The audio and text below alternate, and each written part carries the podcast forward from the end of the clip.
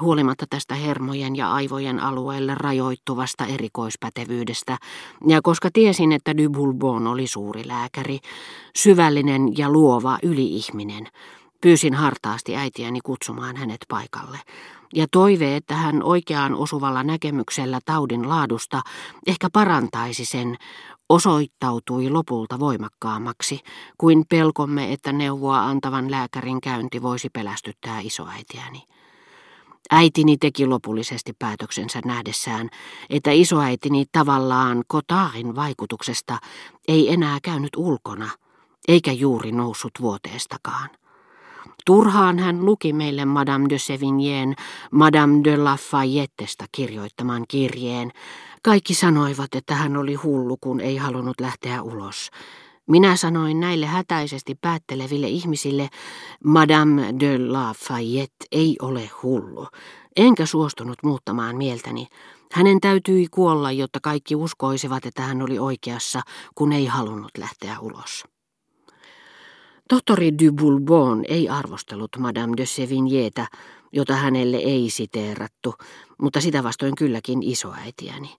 Sen sijaan, että olisi tutkinut potilaan, hän kiinnitti tähän ihailtavat silmänsä, joista kuulsi illuusio, että hän luotasi niillä sairasta, tai ainakin spontaanilta vaikuttava, mutta todennäköisesti koneellinen halu antaa tälle sellainen kuva – tai estää tätä näkemästä, että hän ajatteli vallan muita asioita, tai yritti saada tästä yliotteen, ja rupesi puhumaan Berkottesta. Suuremmoista taidetta sanon minä. Te olette oikeassa, hyvä rouva, ihaillessanne häntä. Mistä hänen kirjastaan te eniten pidätte? Ai niinkö? Mikä siinä? Ehkä se tosiaankin on paras. Ainakin se on parhaiten jäsennelty. Claire on siinä kerrassaan viehättävä. Mutta mikä mieshenkilö teistä on sympaattisin? Luulin ensin, että hän pani isoäitini puhumaan kirjallisuudesta, koska lääketiede ikävystytti häntä, ja osoittaakseen laajakatseisuuttaan, jopa puhtaasti terapeuttisessakin tarkoituksessa, kohentaakseen sairaan itseluottamusta, näyttääkseen ettei ollut huolissaan, auttaakseen tätä unohtamaan tilansa – mutta myöhemmin olen tullut siihen tulokseen, että tämä huomattava mielitautien ja aivotoimintojen tutkija halusi vain kokeilla, oliko isoäitini muisti ennallaan. Kuin vasten tahtoaan hän sitten ilmeettömästi esitti myös joitakin sairaanvointia koskevia kysymyksiä. Yhtäkkiä, ikään kuin olisi saanut näkyviinsä totuuden ja päättänyt saavuttaa sen hintaan mihin hyvänsä, tehtyään alkajaisiksi liikkeen kädellään, joka ensin näytti hangoittelevan vastaan, ikään kuin hän olisi siirtänyt sillä syrjään viimeiset epäilyksensä ja meidän mahdolliset vastalauseemme, tarkastellen isoäitiäni valppaasti ja vapautuneesti, kuin olisi nyt viimeinkin seissyt tukevalla maaperällä, lausuen sanansa selvästi ja vangitsevasti äänellä, jota älykkyys väritti pienimpiä yksityiskohtia myöten. Koko sairaskäynnin ajan hänen äänensä pysyi hyväilevänä, mitä se luonnostaan olikin, ja ivallisista silmistä pensasmaisten kulmakarvojen alla säteili hyvyys. Hän sanoi, hyvä rouva, te tulette paranemaan sinä päivänä, kaukaisena tai läheisenä, ehkä jo tänään, jos niin haluatte, jolloin te tajuatte, että teitä ei vaivaa mikään.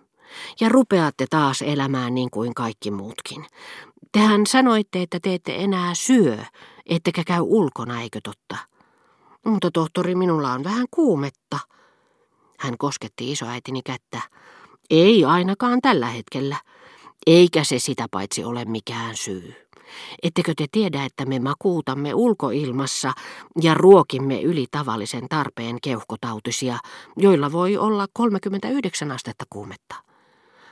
Mutta minulla on myös vähän valkuaista virtsassa. Siitä teidän ei pitäisi tietää mitään. Teillä on sitä, mitä minä nimitän henkiseksi valkuaisaineeksi. Meillä on kaikilla jonkin sairastumisen yhteydessä ollut vähän valkuaista virtsassa, ja hoitava lääkäri on onnistunut tekemään siitä kroonisen tilan puhumalla siitä.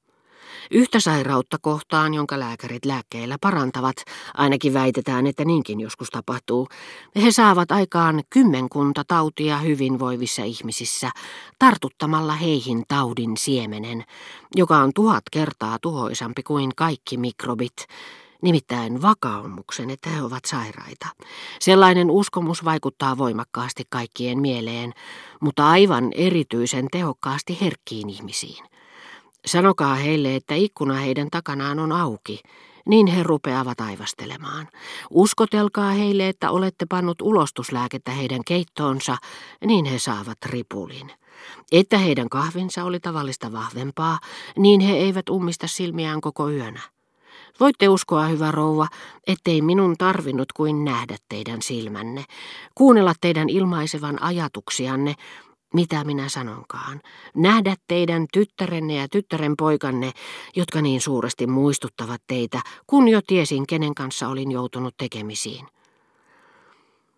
Ehkä isoäiti voisi, jos tohtori sallii, lähteä istuskelemaan johonkin champs rauhalliseen puistokujaan, vaikkapa niiden laakeripensaiden tuntumaan, missä sinä ennen vanhaan leikit, sanoi äitini kysyen näin epäsuorasti neuvoa du Bourbonilta, äänessään ujo ja kunnioittava sävy, jota siinä ei olisi ollut, mikäli hän olisi puhunut vain minulle.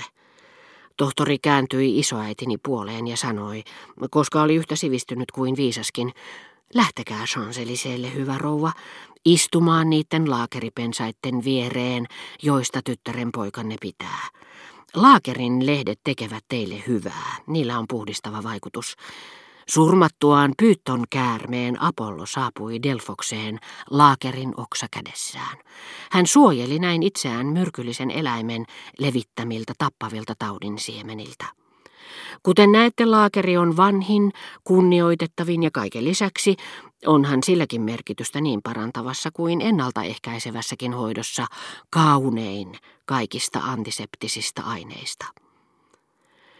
Koska lääkärit oppivat sairailta suuren osan siitä, mitä he tietävät, he tulevat helposti kuvitelleeksi, että tämä potilaitten tietous on sama kaikilla, ja uskovat yllättävänsä sairaan, jonka luona he ovat huomautuksilla, jotka ovat aikaisemmin hoitamiltaan henkilöiltä kuulleet tietävästi hymyillen kuin pariisilainen, joka maalaisen kanssa jutellessaan luulee hämmästyttävänsä tätä käyttämällä murresanaa.